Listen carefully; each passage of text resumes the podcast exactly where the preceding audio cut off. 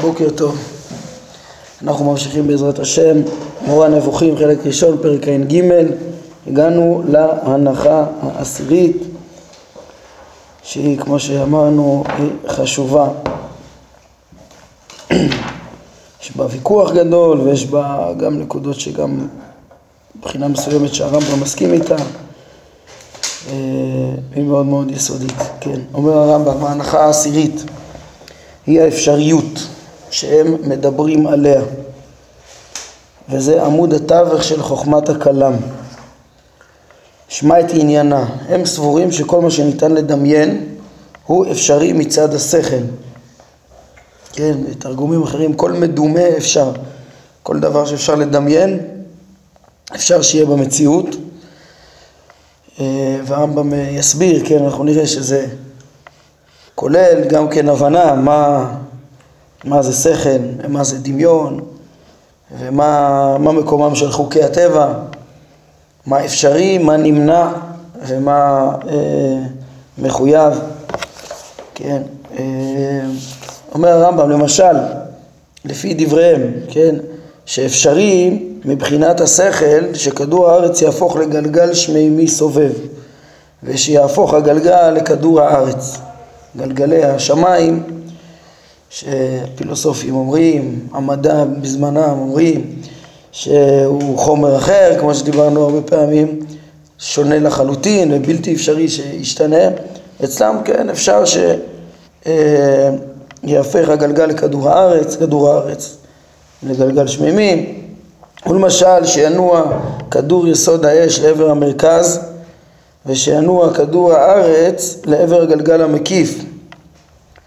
כן, שזה שוב הפך הטבע, איך שהכירו אה, בזמנם, שיש חוק טבע שיסוד האש נע כלפי חוץ אל מקומו, מחוץ ל- ל- ל- ל- ליסודות, העפר והמים והאוויר, והארץ, כן, אה, הוא במרכז והתנועה של כל גוף עפרי הוא למרכז, אז גם שיהיה הפוך, לפי דבריהם אפשר שיהפוך, כן, לפי, אה, ומקום זה, מקום זה אינו מתאים יותר לגוף זה ממקום אחר לפי האפשריות מצד השכל.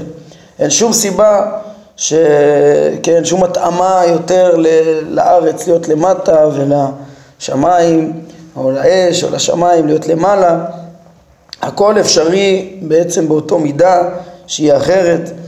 אה, כן, בעצם התכחשות גמורה לחוקיות הטבעית הנראית בעיניים. אה, הם אמרו, כן, שוב, הם, אמנם הרמב"ם כדרכו הוא נוקט לפי את המציאות הטבעית, איך שהסבירו אותה בזמנו, כן, אבל הם בעצם התכחשו ממש לכל החוקיות, גם אם היינו נותנים להם אה, הסבר לפי איך, שה, לפי איך שהמדע היום מסביר את החוקיות של חוק המשיכה הגרביטציה וכל שאר, כל החוקים, אז הם אומרים לא, זה נכון, אתה רואה חוקיות אה, מסודרת, מחויבת, שהכל אה, קורה על פיה, לא אפשרי לחלוטין שהיא אחרת, זה הכל נברא כל רגע, כן, כמו שלמדנו בהקדמות הקודמות. הם אמרו, אה, כך הוא כל דבר מן המצויים שאנחנו רואים, היותו, היותו של דבר מהם גדול יותר ממה שהוא, או קטן יותר, או בתבנית, או במקום שונים ממה שהוא, כגון, כגון, אה, הכל אפשרי, כן?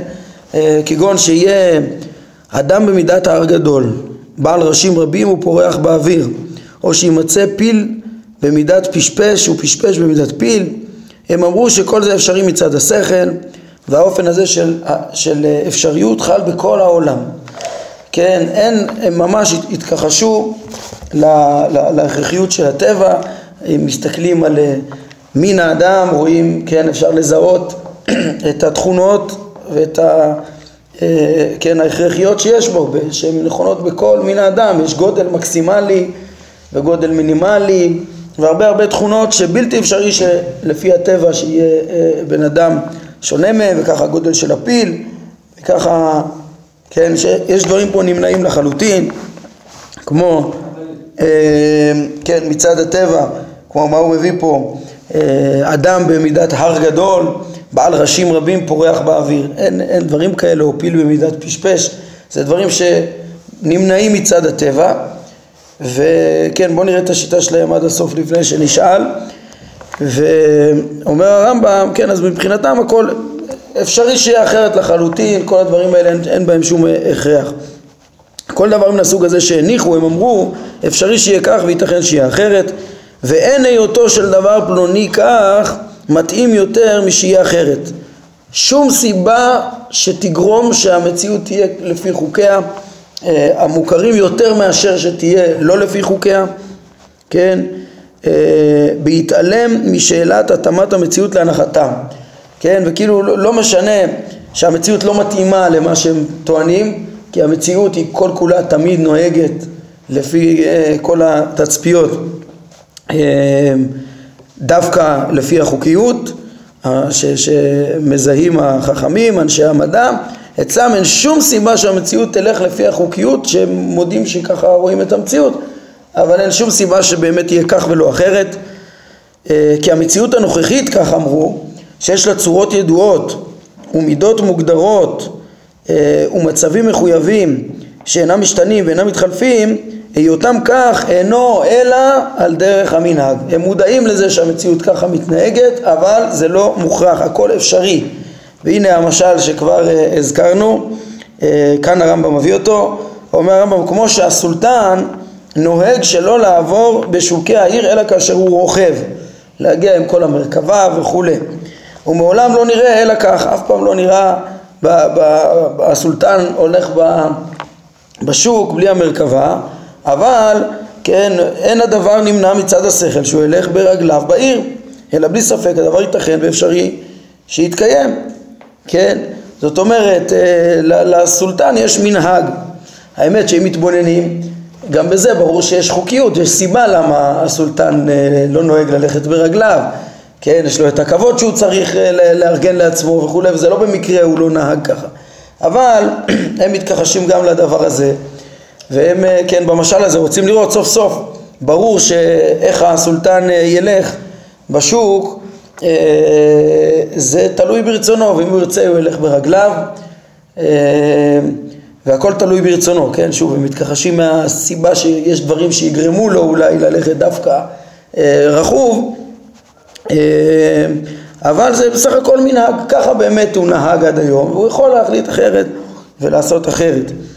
אה, כך אמרו אותו דבר על הטבע, היות הארץ נעה למרכז, כן, יסוד הארץ, אה, העפר, אה, נע לכיוון המרכז והאש למעלה, או היות האש שורפת והמים מקררים, הכל על דרך המנהג ואין מניעה שכלית שישתנה המנהג הזה והאש תקרר ותנוע כלפי מטה בעוד האש וכן שהמים יחממו וינועו כלפי מעלה בעודם מים כן, זאת אומרת, ממש אה, אין, אין שום סיבה שאש תחמם מצ, מצידם, כאילו אש תהיה אותה אש לחלוטין, אנחנו מבינים את מהות האש כמשהו חם, מחמם, שעולה כלפי מעלה, אה, כמו שזה נתפס, אומרים לא, זה, שיהיה אש והיא יכולה להיות קרה ויורדת כלפי מטה והיא תהיה אש, וזה אותו דבר, כי אצלם העצמים בעצם כולם שווים וזהים ולא תלויים אחד בשני, החום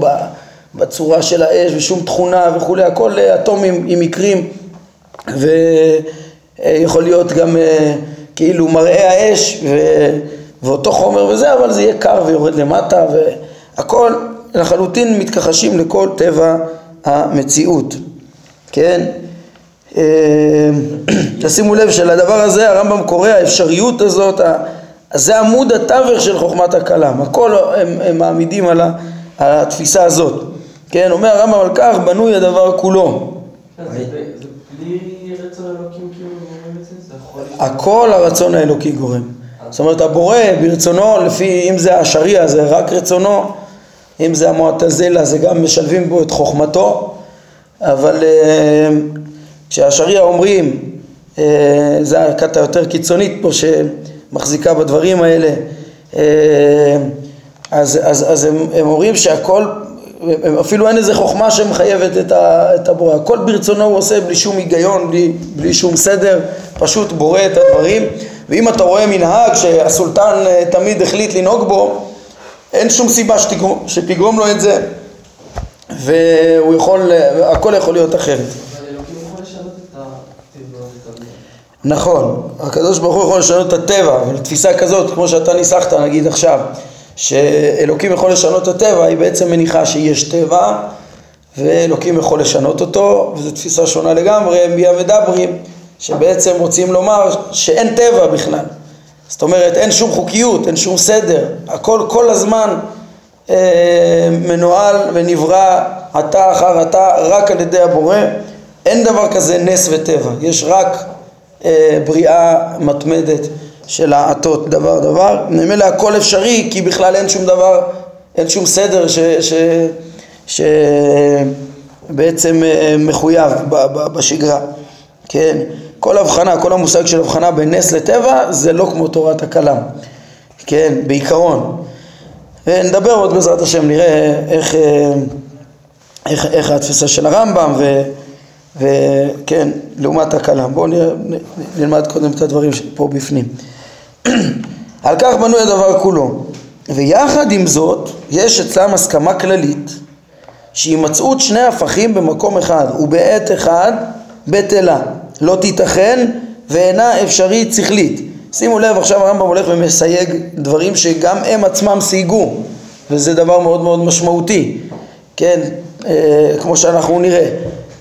כן, הוא פתח ואמר איך אצלם האפשריות מבטלת את כל חוקי הטבע, אבל עכשיו הוא מסייג ואומר מהם הנמנעות, מהם הנמנע, גם הם מודים שיש דברים נמנעים, שהם לא אפשריים לחלוטין. כן, אה, אז למשל שיש שני הפכים במקום ובעת אחת, אה, אז זה בלתי אפשרי שימצאו שני הפכים בעת אחד במקום אחד. זה לא אפשרי שכלית. כמו כן, הם אומרים שהיותו של עצם שאין בו אף מקרה, או מקרה בלא נושא לדברי חלקם, נמנע ובלתי אפשרי שכלית. כן, כבר ראינו, כן, התפיסה הפשוטה היא שתמיד יש עצם ממקרה. ראינו שיטה שתיארה את האפשרות הכיליון המוחלט של המציאות על ידי בריאת אה, מקרה הכיליון שלו בנושא, כן, שאולי כן רעיונות מעין זה אפשרו לדעת חלקם ש...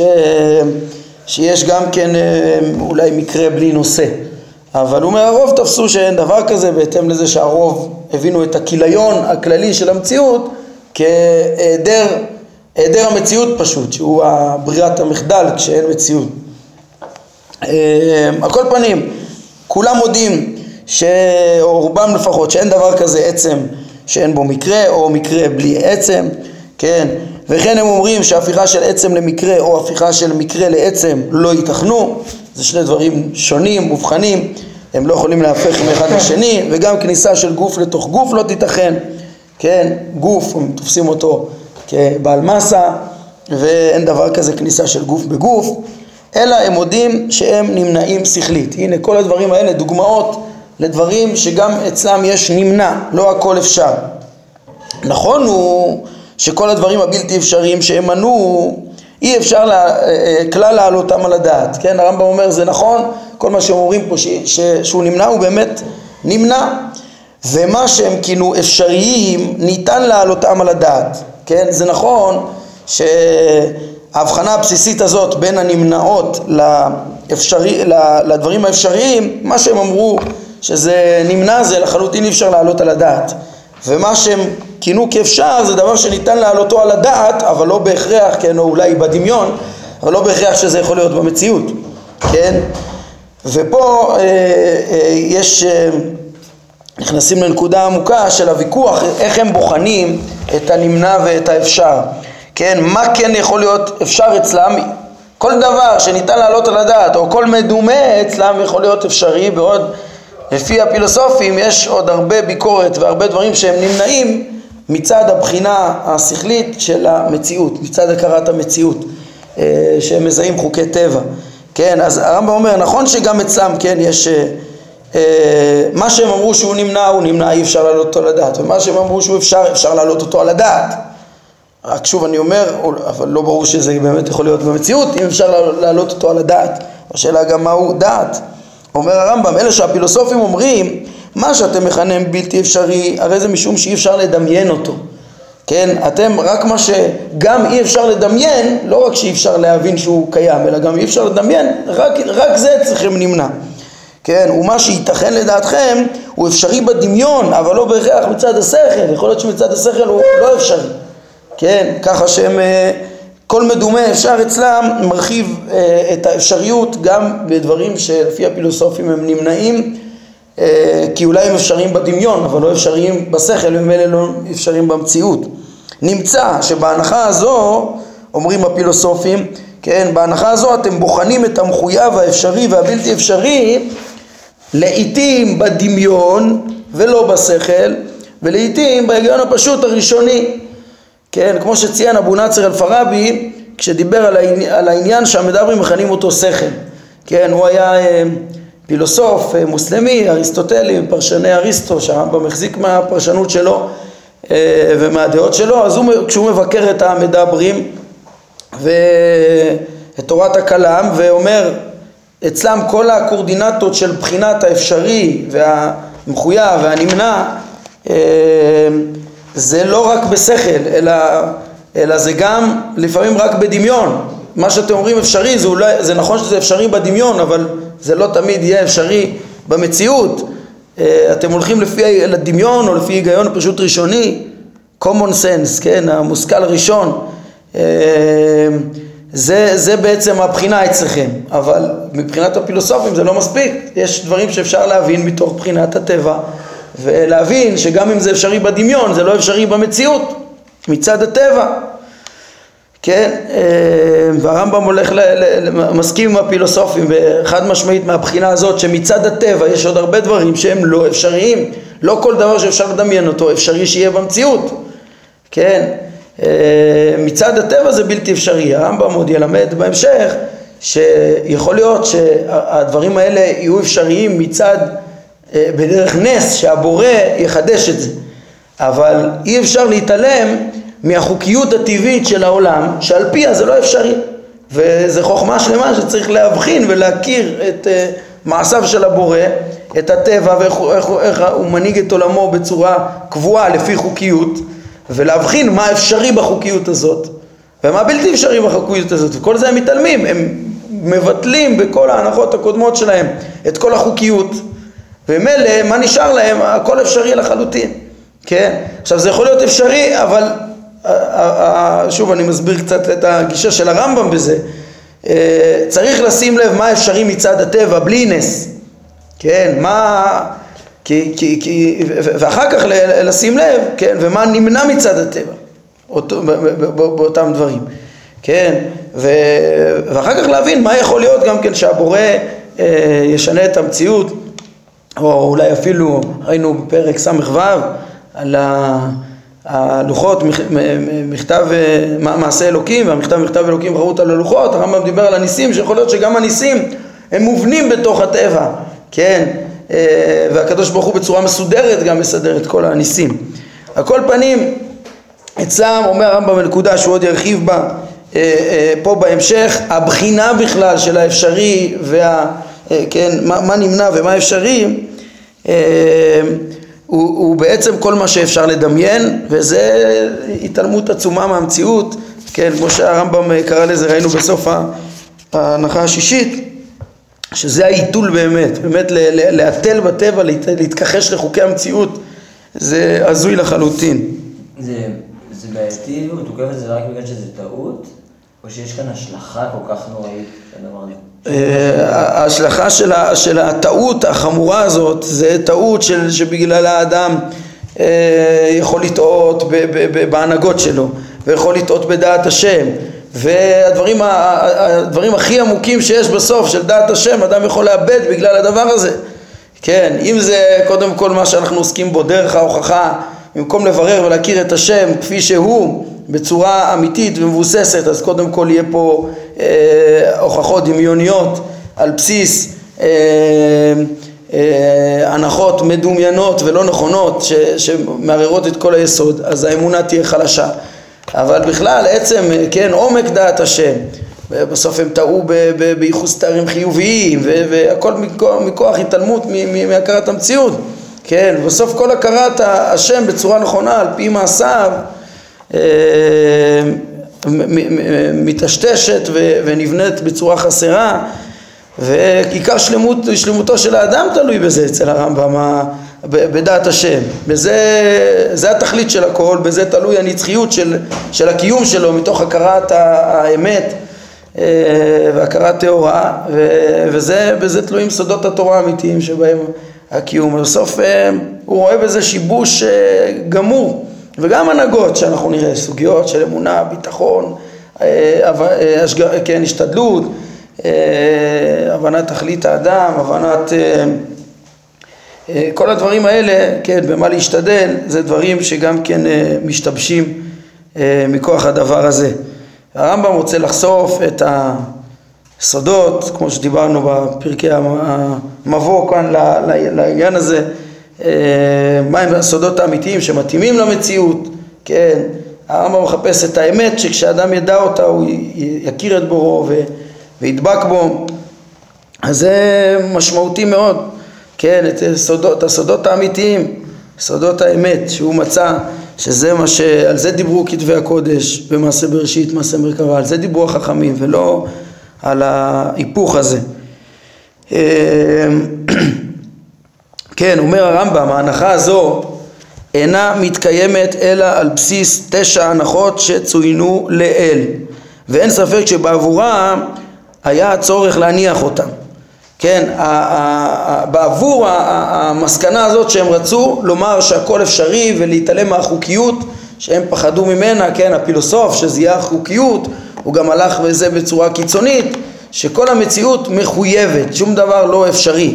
יש את הסיבה הראשונה, האלוה המחויב, וממנו מחויב אה, סדר שפע של זכלים, גלגלים, והמציאות עם חוקיות שלא יכולה להשתנות. כן, והם כדי לברוח מהדעה המוטעית הזאת, כן, אה, של, ששוללת גם נס לחלוטין ושוללת ואומרת שהכל מחויב, הם הלכו לקיצוניות של אה, הכל אפשר. אבל בדרך מסוימת, איך הם, איך הם הלכו? הם רצו לבנות את זה בצורה שכלית, בצורה מסודרת. הם רצו להגיד שהם הבינו שאם יש חוקיות במציאות, אז אם יש טבע, אז הכל בסוף יהיה אוטומטי, והכל יהיה מחויב. אז uh, בשביל זה הם uh, היו צריכים את התשע ההנחות הקודמות. למה? למה הם צריכים את זה? אז זה קשור לפרט שהרמב"ם הדגיש עכשיו, שגם אצלם יש נמנע ויש, כן, יש דברים בלתי אפשריים ו- ו- ו- ודברים אפשריים, אז איך הם יבחינו? בואו נראה איך הרמב"ם מסביר את זה, איך הם יבחינו בין האפשרי לנמנע, הם צריכים לשלול חלק מהסיבתיות ולא הכל. אם ישללו את הכל לא יהיה להם בכלל שום אה, אה, קורדינטות מחשבתיות, לא יוכלו להוכיח שום דבר, לא, לא יהיה להם כלום, כן?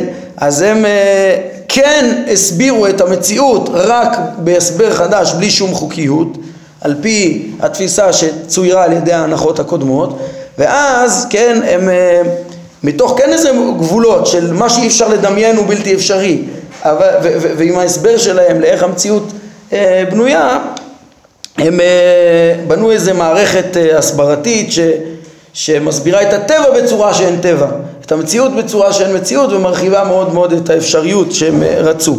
אז הרמב"ם מסביר, כן, למה היה צורך בתשע הנחות הקודמות כדי להגיע לאפשריות שלהם זה. אומר הרמב"ם ביאור דבר זה הוא כפי שאתאר לך ואגלה לך מסודות הדברים האלה בצורה של ויכוח שהתקיים בין מדבר לפילוסוף. כן, הרמב"ם מצייר לנו כאילו ויכוח בין מדבר לפילוסוף, איך הוא רואה את המציאות, כן, ואיך המדבר מסביר אותה אחרת, בצורה שמאפשרת לו להגיד שהכל אה, אפשרי, כן, אה, וכמו שאמרתי, עם, עם גבולות של אה, נמנעות גם כן שהוא מודה, רק איך התפיסה שלהם על פי ההנחות הקודמות מאפשרת להם לייצר שהכל אפשרי. ספר. אז מה, מה אתה אומר? ויכוח בין אנשים על דעות אה, באמונה, זה מזכיר איזה ספר. מה, את ספר הכוזרי? טוב, בסדר, זה פה אה, שיטת אה, דיון, כן, שיטה דומה. פה אין איזה פרט ש, שמקביל בדיוק לכוזרי, הוא לא נכנס לוויכוחים האלה, לעומק בין המדברים לפילוסופים. כן, אז, אז הוא מביא ככה, אמר המדבר לפילוסוף מדוע גוף הברזל הוא קשה וחזק ביותר והוא שחור וגוף השמנת הוא, רף, הוא, הוא רך ורפה ביותר והוא לבן. כן, יש פה כמה מקרים שונים בין גוף הברזל לגוף השמנת. זה קשה uh, ושחור זה רך ולבן. אז הפילוסוף מסביר לו לפי הכרת הטבע שלו, הניתוח של המציאות שלו. ישיב לו הפילוסוף, לכל גוף טבעי יש שני מינים של מקרים. אה, כן, החוזק והרפיון זה דבר אחד ולובן ושחוט זה דבר אחר, אז הוא מסביר. יש מקרים החלים מצד, מצד החומר שלו, כגון אלה הופכים את האדם לבריא או חולה, ויש מקרים החלים בו מצד הצורה שלו, כתימהון האדם וצחוקו. יש דברים שהחומר גורם, כן, אה, יש מקרים מצד החומר, יש מקרים מצד הצורה, כן, ידוע שהצחוק זה למשל, התימהון, הצחוק, הוא אומר, זה, זה משהו שיש רק לאדם, ולכן זה, זה תמיד נובע מאיזה הבנת איזה אבסורד שכלי, ש... שהוא מעורר צחוק, ורק האדם שניחן באותו שכל, אה, שייך בו גם הדבר הזה. אה, כן, פה הצחוק, החומר מתפעל מתוך, ה... מתוך ההבנת אותו אבסורד שכלי. אז אומר הרמב"ם, אה, כן, אומר הפילוסוף, חומרי הגופים המורכבים הרכבה אחרונה שונים מאוד זה מזה בהתאם לצורות המיוחדות לחומרים עד שעצם הברזל נעשה שונה מעצם השמנת ובעקבותיהם באו המקרים השונים שאתה רואה. כן זאת אומרת קודם כל מצד הצורה יש צורות מיוחדות לכל חומרים רואים שיש מהויות שונות כן? אז איך הם אה, אה, הסבירו בזמנם את ההבדלים המהותיים שיש בין חומרים שונים? רואים שזה משהו מהותי שונה. אמרו שיש צורות שונות כן, היום חדרו ל- ל- לעומק הבנת מבנה האטומים בצורה שמבינים אה, בצורה, אה, כן, יותר מפורטת את, במבנה החומרי את ההבדלים ביניהם, כן, אבל לפני השכלול הזה של המדע, איך, כן, באינטואיציה רואים שיש דברים שבאופן מהותית בהרכבה שלהם הם שונים, אז המהות השונה, שיש תכונה מהותית לכל הברזלים השונה מכל, אה, אה, מגופים אחרים, מגוף העץ, מגוף ה, אה, מדברים אחרים. אז הוא אומר כנראה שיש פה צורה שונה, מהות שונה, צורה טבעית שחלה בחומר, כן, ואם כן החוזק של זה והרכות של זה, שזה תכונה מהותית בכל הברזלים לעומת הרכות של, ה, של השמנת, הם מקרים הבאים בעקבות השוני בין צורותיהם, כן, לעומת זאת השחרות והלובן הם מקרים הבאים בעקבות השונות בחומרם האחרון, כן, הצבע זה דבר שהוא בחומר, הוא תכונה בחומר האחרון, הוא, הוא תכונה לא מהותית, אפשר שיהיה ברזל בגוונים שונים ושמנת בגוונים שונים וזה מצד החומר, זה לא דבר מהותי שניתן מצד הצורה, כן, אז זה הסבר טבעי שמנסה לעמוד על טבעה של המציאות ולהבחין, כן, כמו ששם אז הבחינו, מהויות הדברים השונות נבחנות על ידי תכונות שונות של, מן הצורה וגם יש דברים שהם מצד החומר של הדבר. החומר האחרון זה בסוף הממשי, כן, הוא האחרון בשלשלת הסיבות מהסיבה הראשונה, בסוף יש את החומר היולי ואת החומר האחרון אה, שבו יש את ההתגלמות הקונקרטית בסוף של החומר, חומר, לא הצורה.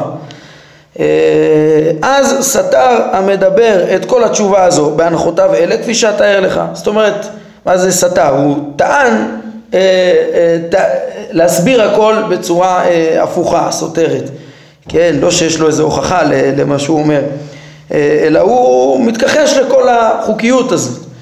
הוא אומר, כן, איך הוא מסביר את המציאות לפי הנחותיו? הוא טוען, אין אף צורה מקיימת את העצם כך שהיא הופכת את העצמים לשונים זה מזה כמו שאתה טוען, אלא הכל מקרים.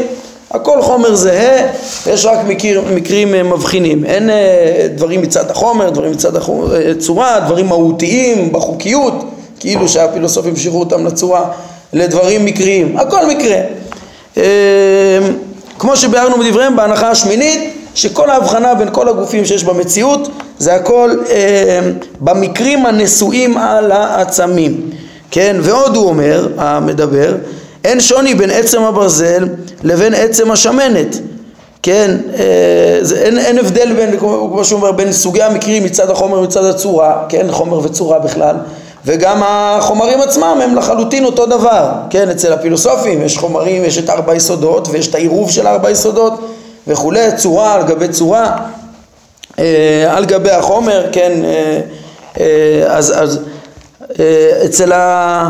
אצל המדבר אומר לא, הכל עצם עצמים אחד, הכל מחובר מאטומים, עצמים בודדים זהים, כמו שביארנו מדעותיהם בהנחה הראשונה, אה, שממנה נובעות בהכרח ההנחה השנייה והשלישית כמו שביארנו, היינו ההנחה שיש עצמים בודדים שיחד איתה מגיע גם התפיסה של הריק ושל העיתות, של הזמן, חלוקת הזמן לעיתות, וכן יש צורך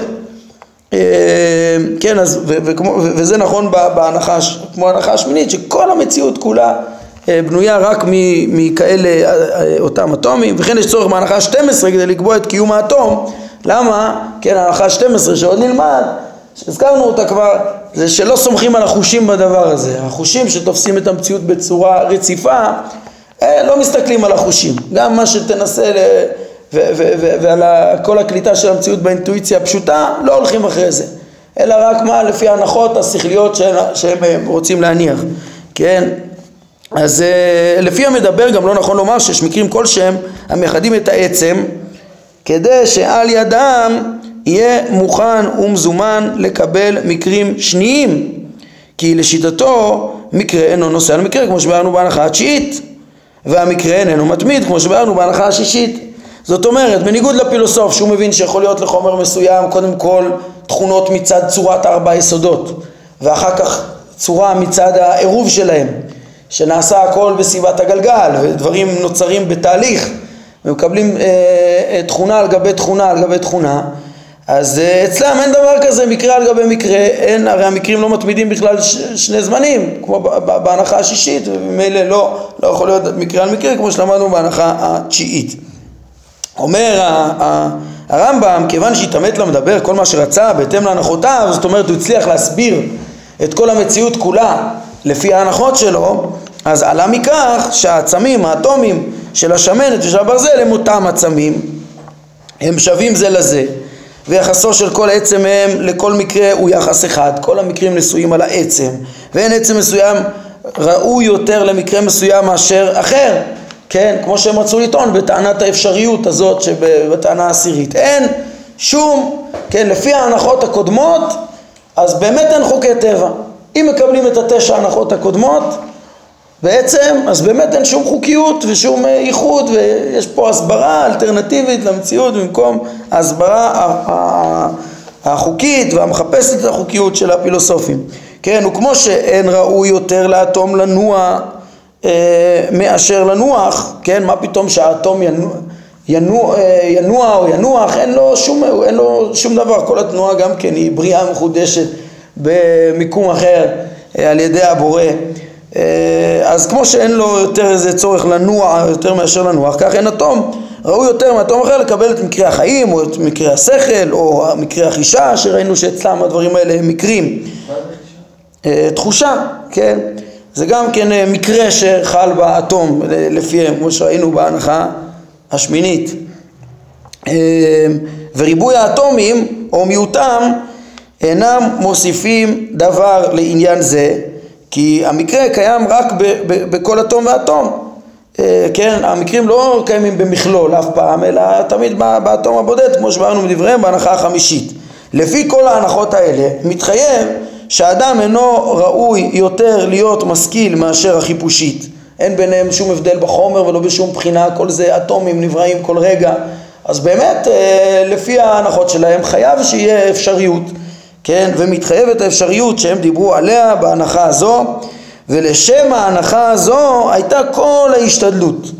כי ההנחה הזו היא המכרעת ביותר לקביעת כל מה, ש, ש, כל מה שרוצים לקבוע כמו שהתבהר זאת אומרת, כן, בפרקים הבאים, הנה כמו שמפנים פה, אה, בפרקים ע"ד עד ע"ו, ששם יהיה את ההוכחות שלהם לחידוש העולם, דרך אה, חמישית בפרק אה, ע"ד, דרך שישית, בהוכחות שלהם לחידוש העולם, אנחנו נראה שהם השתמשו בדבר הזה של האפשריות שהכל אפשר, וזה הבסיס גם כן להבנת האחדות הבורא בחלק מהדרכים שלהם. וכולי. זאת אומרת, כדי לבסס את ההנחות שלהם שהשם קיים ומחדש את העולם ואחד, כן, אה, שאינו גשמי, אז הם השתמשו ביסוד הזה, וכדי לומר שהכל אפשרי, אה, אז הם הסבירו מחדש את כל הטבע והתכחשו לכל הסיבתיות שאפשר לקלוט באינטואיציה אה, כדי להעמיד את מה שהם רוצים. כן, טוב, בעזרת השם אנחנו נשלים פעם הבאה את המשך הדבר הזה, כי עוד לא הסתיים התפיסה וההבנה אה, כן, של השיטת המדברים פה לעומת הפילוסופיה והוויכוח פה, מה אפשרי באמת ומה לא אפשרי. אה, זה קשור, אתם רואים הרמב"ם מכניס פה הערה חשובה על מה זה, מה זה שכל ומה זה דמיון אה, כדי להבין איך באמת בוחנים את, ה, את האפשר ומה המקום של החוקיות הטבעית אולי נוסיף בזה גם כן עוד קצת אה, התבוננות והשוואה לעוד אה, שיטות של אה, רבותינו אולי בפעם הבאה בעזרת השם. כן, אז זה, אבל בגדול הבנו איך שהדברים האלו, כן, ההנחה הזאת היא יסודית אצלם, היא הכרחית, הם צריכים אותה ובשבילה הגיעו ההקדמות הקודמות והסברתי גם שהצורך בהסברה מדויקת של הטבע אצלם מתוך הבחנה מה אפשרי שם ומה נמנע, זה גם קשור לזה שיש אצלם גם נמנע, כן, יש אצלם גם נמנע והם רוצים להסביר את המציאות.